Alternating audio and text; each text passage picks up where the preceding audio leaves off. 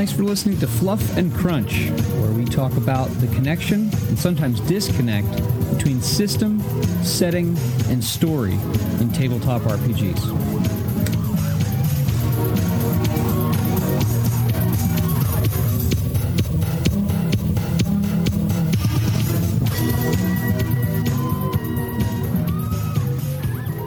Thank you for joining us. Is another episode of Fluff and Crunch. I am Jeremy and I am with Chris, and we're going to talk today about why some settings and some genres are just really difficult to express well through a tabletop RPG. I'm going to talk about a couple of examples.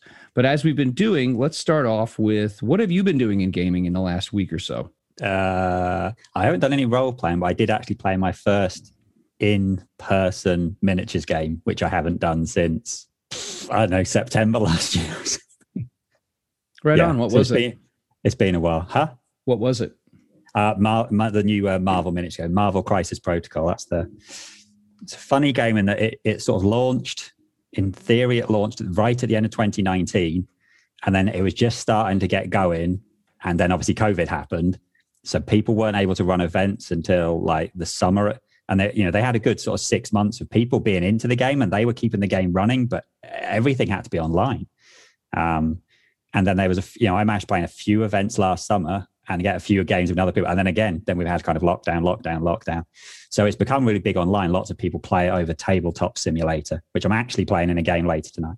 But yeah, i actually had a, a real live in-person game with another person um, our gaming club, which I haven't done now for I think that's probably uh, going back to sort of October time. So that was nice. How that's about excellent. That's excellent. I I played in my fifth edition EverQuest uh, game that a buddy of mine is running. We did that last week. I know. Uh, and uh, we're taking this weekend off because he's away with some friends.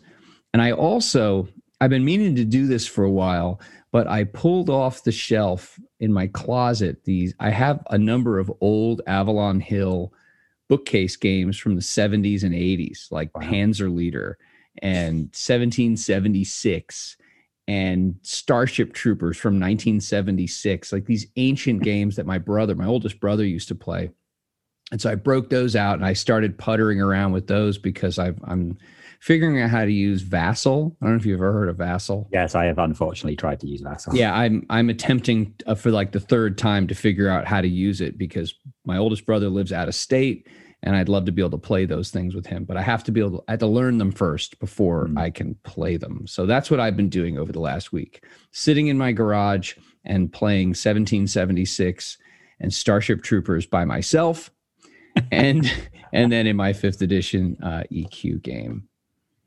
So yeah, it's been good. It's been good. And then everything here, obviously, like we were just talking about, like the school year's ending and everything's wrapping up and summer is about to start for us. And so can have a good amount of time to focus on those things. Cool. So let's let's talk about what what settings and what genres specifically. I think we're more leaning towards settings, but there's definitely a big genre sitting there in our conversations yeah. that we think is really tough to express well at the table uh, do we want to dive right into some specific examples or talk about it in generalities? What do you think? Uh, I think I think we should get straight into your setting. So the first one that we both mostly you mentioned, but I kind of agreed with was was Star Trek. Now I've only ever played Star Trek from the from the new one, the 2D20 one, but I am aware there was previous ones in the past. Yeah, Star Trek is tough. I have been a Star Trek fan for uh, as long as I can remember. I inherited books and things like that from my older brothers. I remember watching it when I was a kid in syndication like 40 some odd years ago. And I have played three different versions. I played the old FASA version from the 80s. I played the last Unicorn version, which was in the late 90s, very short lived. And now I've played the Modiphius version of it. And um, yeah, Star Trek has always been really tough. And I think in two ways that Star Trek has a very clear vibe, for lack of a better word, especially yeah. if you're playing Starfleet characters, has a very specific vibe. And so I'll dispense with my first major issue or challenge with the game first by just saying it's really hard to find the right players, you know, because you can't have murder hobos in Starfleet. No, I was very impressed that when I played with my players, who normally, as I've previously mentioned, kill everything around, that actually in Star Trek, I think it helps that one of them was a like you said a massive Star Trek. He he grew up on the original series and then like next gen. And the other player, he's like me. He he you know he knows about the original. He's seen the films, but we big we were big time like next gen fans. And actually, they did totally buy into it, um, which for them was amazing because yeah, they didn't kill everything. It was it was science and you know diplomacy and uh, no, you know, not even fist fighting Gorns on the top of mountains. Yeah, with a double Kirk punch the laced fingers double Kirk punch. Yeah, I, I, my my challenge has been over the years that my primary gaming group for most of the last many many years was made up of people who are really into fantasy gaming, and the idea of playing characters that don't, or at least don't have on the A list of options, violence, unchecked violence as a way to solve problems. That that's that's a that's been tough I have had those instances over the years, though, where people have have uh, you know you get the right people who are interested in having that vibe, and I think it's entirely possible that you have folks who can buy into a given an existing setting. I know Star Wars is one of the things we'll chat about here in a moment. Yeah. It's not necessary that you have like the super fan. You know, I don't have Mr. Spock tattooed on my back or something like that. uh, thankfully, you can have a casual fan and I think a balance of those people is is probably pretty good. But the bigger issue that I've had actually outside of trying to find the right people is the system. FASA system, you said, you know, you're not familiar with it, but they produce tons of tons of, of mm. stuff, adventures and source books and things like that. But that was a percentile based system. I mean, it's very dated now. You know, the system came out in the early to like 83 84 somewhere in that time frame maybe even a little bit earlier but very much one of those systems of its time where okay you have a 60% and it's a minus 10 so you have a 50% and it just percentile yeah. based. And i felt like that did not express that didn't enable us to express we didn't realize it at the time but looking back it didn't mm-hmm. actually make it feel anything about the system didn't make it feel like star trek so I don't I don't know. I mean, I I think you know our conversation about modif about two die twenty being cinematic, um, being very flexible in terms of how you go about solving things uh, mechanically and how you take your character and express it through those roles to try to make sense of things and and and you know solve problems. I think if you have the right people, the system facilitates that. That old FASA system, look back on it now, clearly it it, it would not. Yeah, I think one of the problems is one of the things that the 2D20's got really right is, you know, I mean, the combat actually might still, like you said, ship combat, obviously that's that's an issue. But ship combat isn't a thing that happens regular in Star Trek. You know, with Star Trek series, you might go episodes without ship combat, but you're definitely going to have to have meetings with other people and you're going to have to have weird science stuff. And I think the weird science is one of the biggest problems. It's like, right, you know, this might be a thing which takes half the episode and they're trying one thing, doesn't well, they try another thing. And I kind of like role playing that would be really difficult when you've got players going, well, I'm going to, uh, I'm going to try and do a science thing. And they, they pass or fail their science role. It doesn't matter whether they pass or fail. It's more the fact that how do they even know what to do? They're not Starfleet officers. And for a start, all the stuff in Star Trek is totally made up. So if you've got someone who's completely casual, how do, how do they know Wait, it's made up? Wait a minute. Well, if you've got a proper casual, they'll know, you know, they might know what the warp core is and they understand like the shields, and that's it. Whereas, like a, someone properly hardcore will understand, you know, how how what like the enterprise works and what all the different bits do. And, and if you've got a mix of those, if you've got the, the hardcore guys, they can probably genuinely figure out an answer to you know some alien things doing something, and you they can work out how to do it. But if you've got casuals, they're like, I don't know, I, I'm going to press buttons and make some science stuff up, and that's very very like how how is you as a gm even come up with that stuff that you want the players to give you the solutions but the players don't know because funnily enough they're not 24th century scientists and engineers, you know, because that because they're not. Um, and so actually 2D20 did this amazing job of of solving that problem because I think that's a massive problem. Um, and that's the problem you needed to solve and they and they did solve that problem. Yeah, I think really granular skill-based systems like the old FASA one was they break down. They break down in their attempt to have an answer for everything. They have a line yeah. item you know a skill like I, i'm thinking right now off the character sheet the entire bottom half of the character sheet was taken up by three columns of skills So you'd have like transporter systems operations, transporter system technology, electronics technology. So that what they tried to do is be very granular and detailed and thus provide answers for everything. But in so doing, they created something that again, it was a product of its times. Am I fixing the train? Like, where does the line between electronics technology and ship's power systems and my transporter system? Like, where do those line And and at the end of the day, it actually doesn't matter because it's all made yeah. up. I love I love the fact that uh, you know the, the new system has that flexible modularity between you know you have six uh, uh, maybe the the correct term is escaping me. You have six skills or disciplines rather than you have six attributes, but they're not married to one another. You can interchange yeah. them. So you could use your daring coupled with your engineering. You could use reason coupled with engineering, depending on how you're going about trying to solve the problem or figure out an answer. And that old system again because it was so so attempted to go into such detail and the, the last unicorn system was more in that direction far more in that direction than the the 2 die 20 version of it.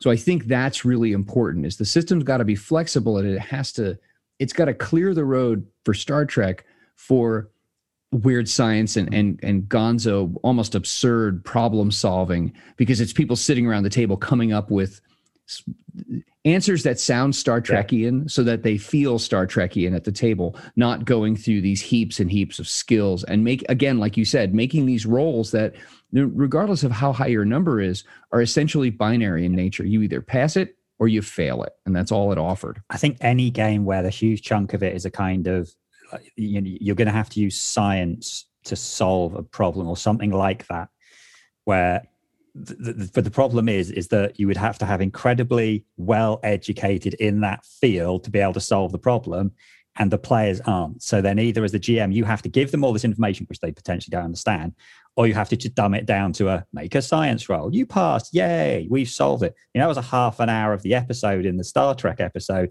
but we just solved it with one roll. Uh, let's now go and do a lot of fighting because that'll actually take up a lot of time. And that doesn't feel like star trek.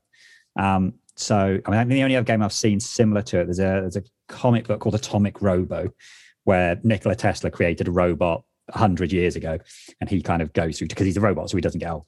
Um, and there's lots of that. The people he works with, are, it's like they're, they're action scientists, and so most of the time, their solution problem is is science. And that's a role playing game as well that had to solve the similar problem. They did quite a good job. It's not as good as the 2 2 but it's, it's a similar thing. The players just kind of throw out crazy ideas, and the GM kind of goes, I like that crazy idea. And then it's kind of works on an extended task. So they've done it in a very similar way, but they're the same idea that, right, the players aren't going to actually know how to solve this. So we'll just let them come up with something, and then the GM decides which one they like. So rather than a kind of other way around where the players would have to you know, you see in sort of puzzles in a lot of games where, well, they'd have to link this thing, you know, number thing, thing A to thing X and make a connection to thing Z. Uh, and if they make these connections, which might be really arbitrary, but clearly the writer of the system thought they made sense, then they'll be able to solve it. Um, and Star Trek just, I think that's a really big problem. And the 2D20 system actually, I think, did a really good job of. It also solves outside of science. I mean, if we, you know, science, engineering, we put those things, no, technical. Yeah uh, challenges, but it also does that in interpersonal mm-hmm. challenges because you know you could use your presence and your knowledge of science to impress a scientist. You could use your reason and knowledge of science to win them over with logic. Yeah.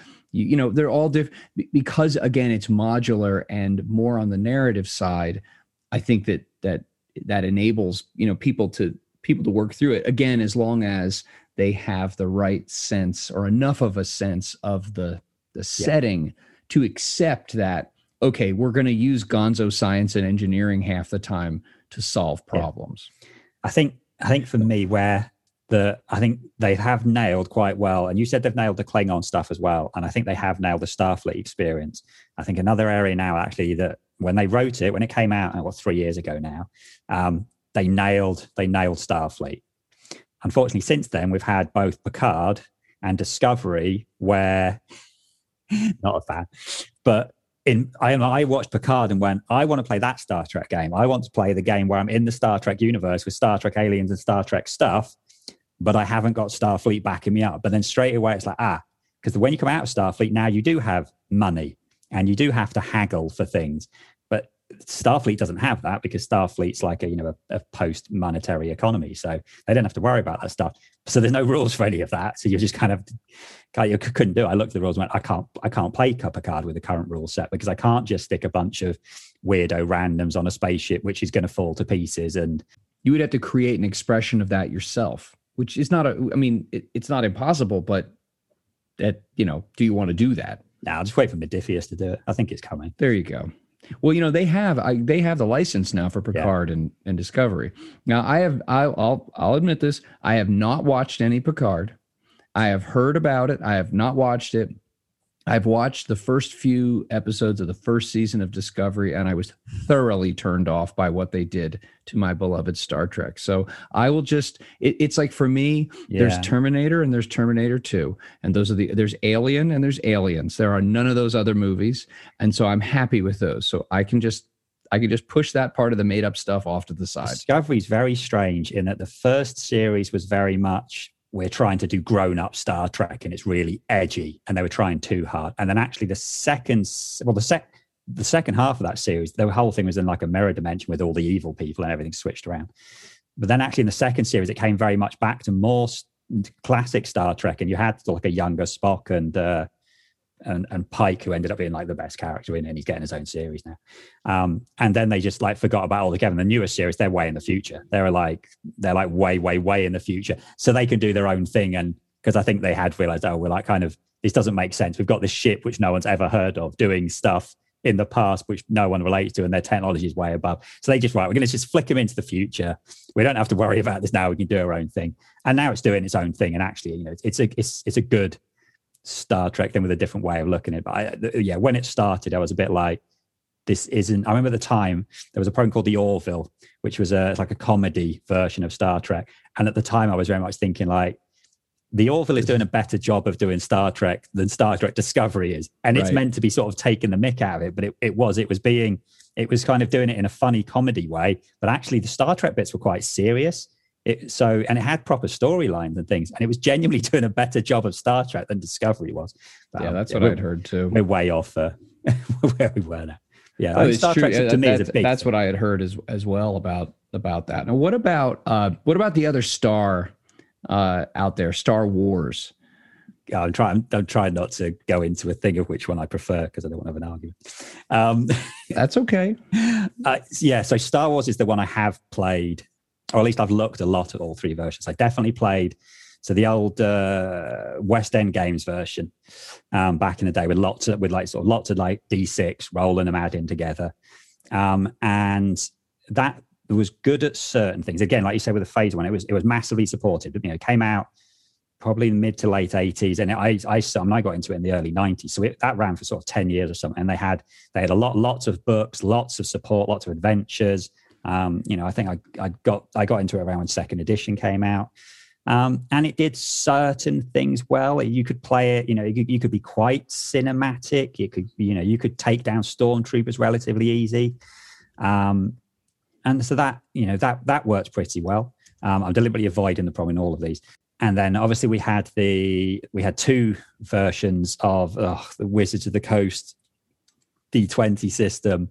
Um, where obviously they're right. We're going to take our we're going to take our level one to twenty. West End's D6 version came out in 1987 because it was the 10 year anniversary, yeah, of Star Wars, and I played it a bunch back then. And I and you know I don't think I put a whole lot of thought into system story and setting and how I don't I didn't, but I remember it being quick. Yeah.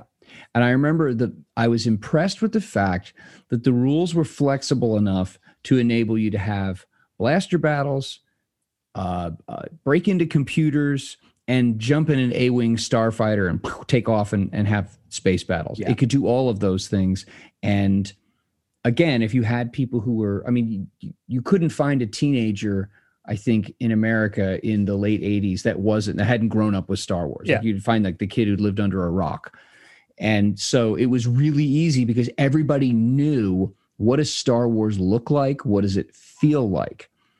Uh, I I had I played the D20 version an itty bitty bit, and it just yeah, I'm see you're shaking your head, and me too. It just didn't work. Like a level five, st- it just didn't work.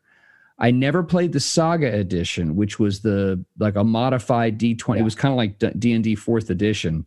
Saga was better. Saga, Saga the, the original D20 version was we're just going to take D20 and slap Star Wars over the top, and we will have classes, um, and it will work just like D and D and but in space. But it, it, straight away, I mean, if you try and apply it to Star Wars, you go right, okay, Star Wars. You've got Luke in in the first one. Luke is a nobody. He has nothing. Yes, he has the Force in the background, but he can't do anything. But Han Solo would by sort of like D20 thing would probably like a level 10 scoundrel slash smuggler, whatever. And Princess Leia is like, know, level eight diplomat.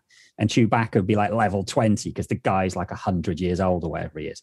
Um, and so it didn't, you couldn't do that. You couldn't you build, do that with per, yeah per the mechanics, you could never build encounters for that party. No, well, you couldn't you, get killed.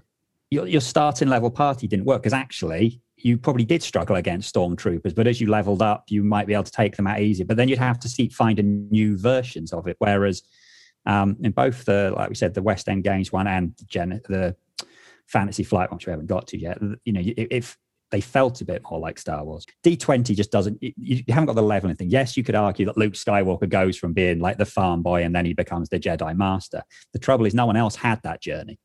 It's just him. He's the one that like levels up across the entirety of Star Wars, but the rest of them kind of don't really. They were good and they stay good, which is why a skill based system makes way more sense. You just, you know, the other people were skilled and got probably broader skills, but started well. And, and Luke started off with like maybe he was a really broad and you know narrowed down.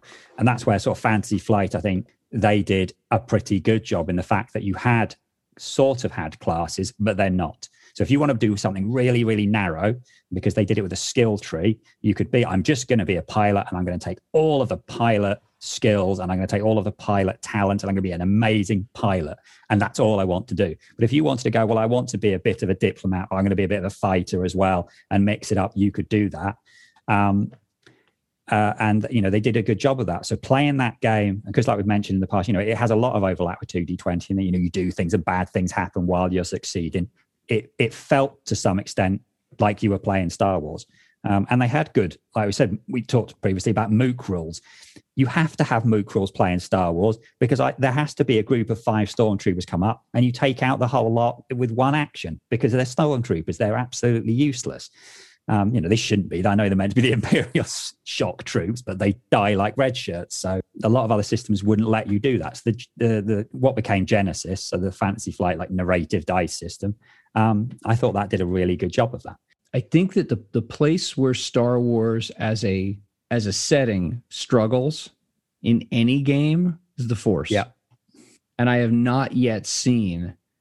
I mean, it, I've not yet seen any game that does it well. You know, I I I think maybe watching the original three movies, you know, four through six. Okay, Darth Vader force chokes people. Okay, Luke Skywalker can sense targets with his eyes closed or covered or, yeah. or whatever. Okay, that I could I can wrap my head around. I, I think you could quantify that, and I think that that kind of stuff could. I think that was done okay by West End's version because yeah, they literally named the skills like sense right. and so on. When you watch the Clone Wars cartoon. and they're jumping all over the place and they're throwing stuff all over the place. Uh, first off, if that isn't proof that a level based system for that setting just does not yeah. work, because Ahsoka Tano as a Padawan would have been like what level 15 or something crazy. I mean, she just nobody else even rates. 90%, 99% of the people on a battlefield aren't even going to rate compared to her. But I, I, I have yet to see, even in uh, the the fantasy flight version, I've yet to see the force done well because I think there's also something in a lot of contemporary or current systems to strive toward this this murky, vague thing called balance. Yeah. You can't have Jedi and have balance. No. Both West End games and Fantasy Flight have kind of tried to fudge it by going, well, actually, we're going to do it in the time period where there aren't any really kick ass Jedi's, and therefore they're hidden Jedi's that haven't been trained properly, or they're rookie Jedi's, and therefore they won't be that powerful. Um, and so then there's okay, it's like, but if you wanted to play in either of those systems, the properly full on Jedi, I, I, don't think you actually can. I mean, I've got books because I think I've had basically all the Star Wars books, um, and they have got rules if you want to play in sort of one of those other sort of the earlier time periods of right. Well, you start with a high level character and you can buy a lot more of the of the Jedi skills, but even then, I don't think you can do the kind of stuff you're talking about. Um, ironically, the, the D20 stuff tried to do that a bit more because you had books for those time periods. But like you said, if you start with a lower level character, a Padawan should still be able to, you know, run super fast and leap tall buildings with a single bound and all the other cool lightsaber stuff. Um, and if you can do that, then you're massively overpowered. Which, on the one hand, you could say is okay. I mean, I I have seen this kind of segue, but it relates. Um, it reminds me of the Buffy the Buffy the Vampire Slayer game. In that one, you could have someone play a Slayer, and the rules kind of went: if you're playing a Slayer, you're just better than everybody else in your party, and that's okay uh, and they would just be better and the other players would have more sort of like you know extra bonus things they could roll like luck essentially. The slayer would just be better but the other characters would be luckier. Um, and i kind of think that well that's really what you need to have in a star wars game because the reality is the jedis can do everything. You know the jedis don't need the rest of the party. The party and so Star Wars is one actually that tends to work better when you don't have a Jedi. And if, and ironically, if you therefore take the Jedi's out and go, we're not playing with Jedi. I mean, whenever I've played Star Wars, I've never played with Jedi's. Same. Um, I pretty much always go the kind of smuggler, um, you know, smuggler bounty hunter route. And when I played West End games, we played that. And when I played the Fantasy Flight, I've played that. And we've always had a really good time. Um, I think if you try and bring Jedi's in, I think you need to go all Jedi and just just play it back in the day because you know, Knights of the Old Republic or something, then then it would work. But I'm not sure I've seen a system that actually does that. No, I, I think you're right. There's a few things going on there that, uh, and I've done the same thing by the way. When when we played way back in the you know the West End version, maybe there was one character who had one. They were a minor Jedi. You know, they had one force. They had just a little bit, uh, and and that was manageable. Yeah, but uh, Fantasy Flight version, you know, we played Edge of the Empire stuff, and we played some Age of Rebellion, but it was it the Jedi were a they they existed, you know, to the extent that they did in that that point in the setting. But yeah, it was just easier to just push them off to the side. Um, and uh, I mean, because yeah, again, you watch the Clone Wars, and you've got two Jedi in charge of whole space cruisers. Like, how do you how do you make that work? How do you adjudicate these incredibly flexible powers that are that can be expressed and you see them expressed in the shows in so many different ways depending yeah. on the situation i don't i haven't seen a system that that that does that well so one of the things i've been trying to do for the last few years uh, maybe it's longer oh an i'm of time um, is is have an actual role playing game for a, a, big computer game called League of Legends, which you're not familiar with, but plenty of other people are. The thing with League of Legends, the characters, it's normally a fantasy setting, but it runs the you know the different. There's like different areas of it, uh, and you've got kind of your standard medieval kingdoms, um, and then you've got sort of more authoritarian regimes who are conquering other people, and you've got your classic. You know, you've got you've got to have your Far East everyone does kung fu and spiritual type thing. There's a desert kingdom with like literally okay. ripping off Egypt. There's like a straight off Anubis and like a crocodile god guy. Um, and you know, there's a, there's a very steampunk place where there's like robots and people with literally cyberware and, and things like that, um, and sort of high technology. And then there's like a pirate kingdom, and and the characters in that will range from a guy who just you know a, a guy who throws axes around to like a berserkery bloke to at the far end you got the guy who's the risen emperor of the sand kingdom and is basically a living god. Uh and you know like and, and like robots uh, and, and all kind of different things. Yeah totally. Um and so because of that when you say well i want to play a game that's a character that's in that world and people say well play d&d and you say well i mean yeah, some of the characters you can see it um, some of these characters are very D and D-ish, and you, you will see you'll see posts uh, like YouTube videos of people going, "Well, how do you make such and such a character?" And they'll work through 15 levels to get to the character, and you say, and they'll say, "Well, that's an experienced character; they should be level 15." I say, "Well, yes." But at the same time, if I'm starting out, I want a character that has some interesting, quirky powers at level one. And D&D doesn't do that. At level one, you can do one thing and then at level two, you can do another thing. And by the time you get to level 15, you can do too many things.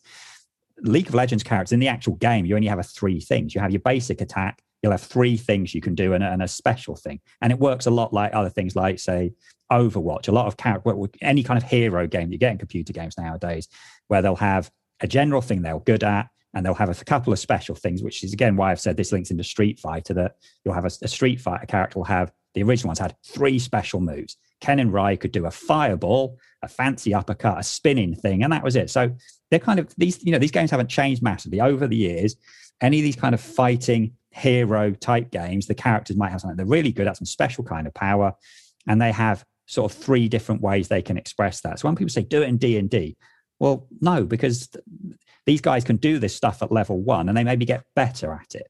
So then people say, well, use there's a there's a role playing game I, I, really like it. I've kickstarted it called the, the Fight System, um, and it does a good job of replicating fighting games, but it literally replicates the fighting game, not not like watching it on a video. Like I saw Mortal Kombat in the cinema last week. The fight wouldn't represent that film. It would represent me sitting down with a friend, both playing with pads, playing a fighting game.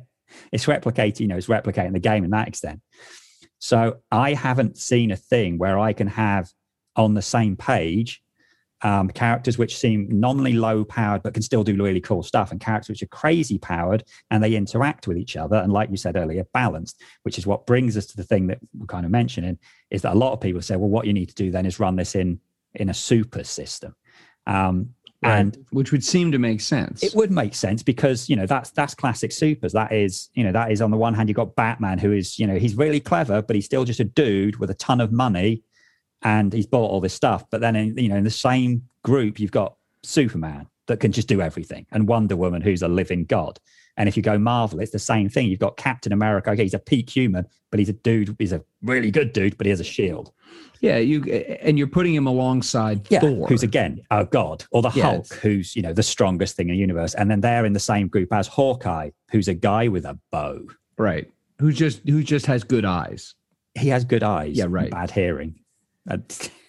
Uh, and you know, they said, I think this is the third. Like I said, this is a genre. This isn't just a setting because we can pick any kind of superhero setting. Um, and actually, I think realistically, and one of the problems I have with playing a superhero role playing game is that having seen, I don't know if you've seen it, have you seen The Boys? I've not. Right. So The Boys is kind of, it's, it's very violent and so on. Um, but it kind of looks like that is what would actually happen with real life superheroes. So one of the things that happens right near the start is a guy with super speed runs through. I've seen that.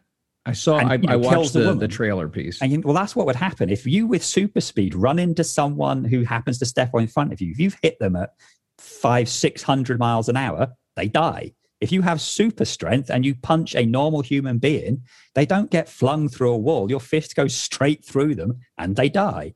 Um, and so nothing replicates that. Okay, we can say, right, well, that's a very specific kind of real world superheroes. Let's just look at the comics. Um, but again, I, I haven't seen, I've seen systems that come close, but I've never seen a system that accurately like reflects superheroes and super the superhero genre. Nowadays, it seems that they, they take one of two uh, approaches to trying to solve this problem, all those problems. They either go really crunchy and very detailed to provide answers and numbers for any possibility. And I, I would put mutants and masterminds in that. Yeah. Or they go really fluffy and narrative like Fate. I don't know if yeah. you've ever heard of a book. Uh, I don't remember the author's name, but it's a, a, series called Wearing the Cape. Yeah, yeah, I know. Okay. Um, I I I read the original book. I really liked it. I read a few of the other ones. I enjoyed them, and the uh, uh, the author got involved with a Kickstarter to create a Fate version of it. I don't like Fate for all kinds of reasons, but I thought, well, maybe I'll like Fate for this. I still don't like Fate, but I I think that at least the attempt to use something that's way more narrative, and if people get on the same page around the table and say this is how our supers world is going to work, maybe that would work better. But like, yeah, I I don't have an answer to I think there's a there's a great deal of suspension of disbelief that you have to to to be willing to do in order to enjoy supers. And that's easy as a consumer, either watching or reading. But the playing of it, making sure that my level of disbelief and yours is comparable enough so that I don't do something with my character that you look at as a kind of a violation of the implied covenant and contract at the table it yeah it's it's really tough i i i don't have an answer for it unfortunately yeah i think it's it's amazing for a set for there's been so many stabs at some of these systems over the years and i have played quite a bit of mutants and masterminds and at times i've enjoyed it because you can in that system make exactly the character you want. Yep. So that's one thing that'd be like tick.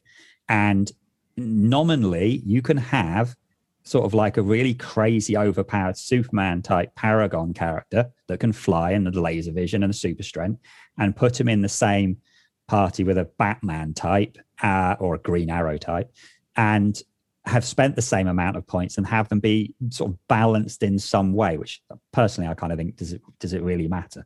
The amount of work you have to go through to make those characters because they've gone super detailed. So yes you can make the character you want but then they've got all this extra layer on. I mean it, even in the newer versions they still they don't call them feats anymore. I think they're called talents but there's still like a feat system in there. Yep. Um, and so it's like, well, you can't you kind of strip that out? And you can go beyond that and have champions, which I've looked at occasionally. Every time I look at it, it scares me off, and I decide not to look at it anymore. You further. break your teeth on it because it's yeah. so, there's so much. Um, so and there's there's new ones that have been released here. I've been looking at a game called Paragons and Prowlers, which um, initially looked really cool, and it just you could make a lot of varied characters. Uh, and it was a straightforward D6 dice rolling thing. And then I kind of looked into it deeper. And in this game, like pretty much whatever your character was good at, you would be rolling 10 or 12 dice.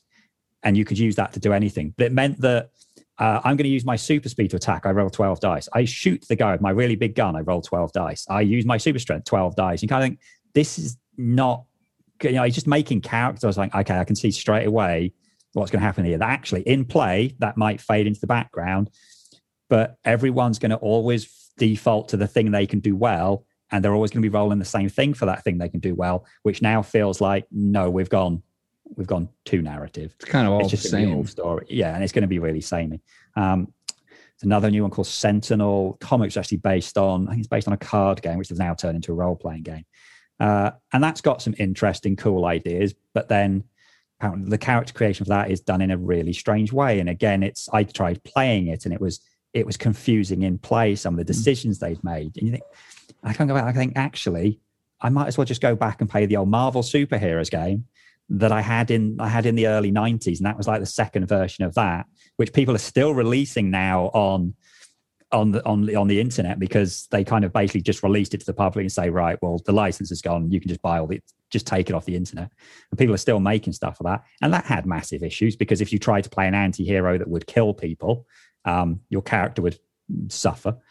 Uh, but you know that's a that's a 20 30 well, that's a 30 year old system actually yeah. still does about as good a job of playing superheroes of any of the modern ones. Uh, well the bones of that came out. The original yellow box from tsr was i think 83 or 84 and then the advanced version the box that i had came out in 85 or 86 i think 86 so yeah it's it it's an it's an odd thing that yeah obviously there are many many issues mechanically with that system. But I, I do remember paging through the books and when i've looked through the pdfs either reprints of the originals or things that people have created and just released online at least it it feels like marvel. Yeah. It has a look and a feel and the way it's presented and the abilities. It it at least looks and feels like marvel which I think maybe that's important. I think it is important actually for setting the stage so your players are like, okay, we're all on the same page. We're we're we're doing Marvel. We're not going to do gritty stuff. It's not going to be like the Watchmen. We're gonna we're doing Marvel. Okay, four colors, people. Um, but yeah, mechanically, it's still I I would love to see uh, uh, someone come up with a a a, a super system that you can either dial up like your really wazoo level power or or dial down. I, I do think it's easier, and we it, I think it's the same thing with the Force in Star Wars. When you're dealing with lower level abilities or lower level yeah. expressions of those abilities, it's always easier because then they are just inherently less wazoo, and and therefore easier to quantify. The bigger the power gets, again, yeah, Hawkeye is one thing. The Hulk is a totally different yeah. issue I mean, I think another problem you have, which is I don't know how you solve that in a setting, and even if you have a really good rule set, is actually GM in a setting, GM in a supers game is difficult because mm-hmm. you can dev- you can design a bad well, you can design a bunch of baddies that your guys are going to fight, but the reality is you've probably got the super strong tough baddie that you need your super strong tough goodie to fight. But if instead they send the psychic guy against that guy, he just falls over. And if they just switch how, I mean, actually, that's what should happen. Start them off fighting the things, they learn about his powers and go, well, switch. And actually, that that would work great. But if they just straight away decide we're going to switch and then the, the battle doesn't work, um, I think the one game that I have actually seen that did a really good job of doing supers and uh, and it did feel like playing it is there was a Marvel game about I don't know how long ago it was, about eight, eight, years ago. So there's a New Zealand designer called Cam Banks, and at the time he was working for was it Margaret Weis Productions? yeah, something. that's Marvel Superheroic.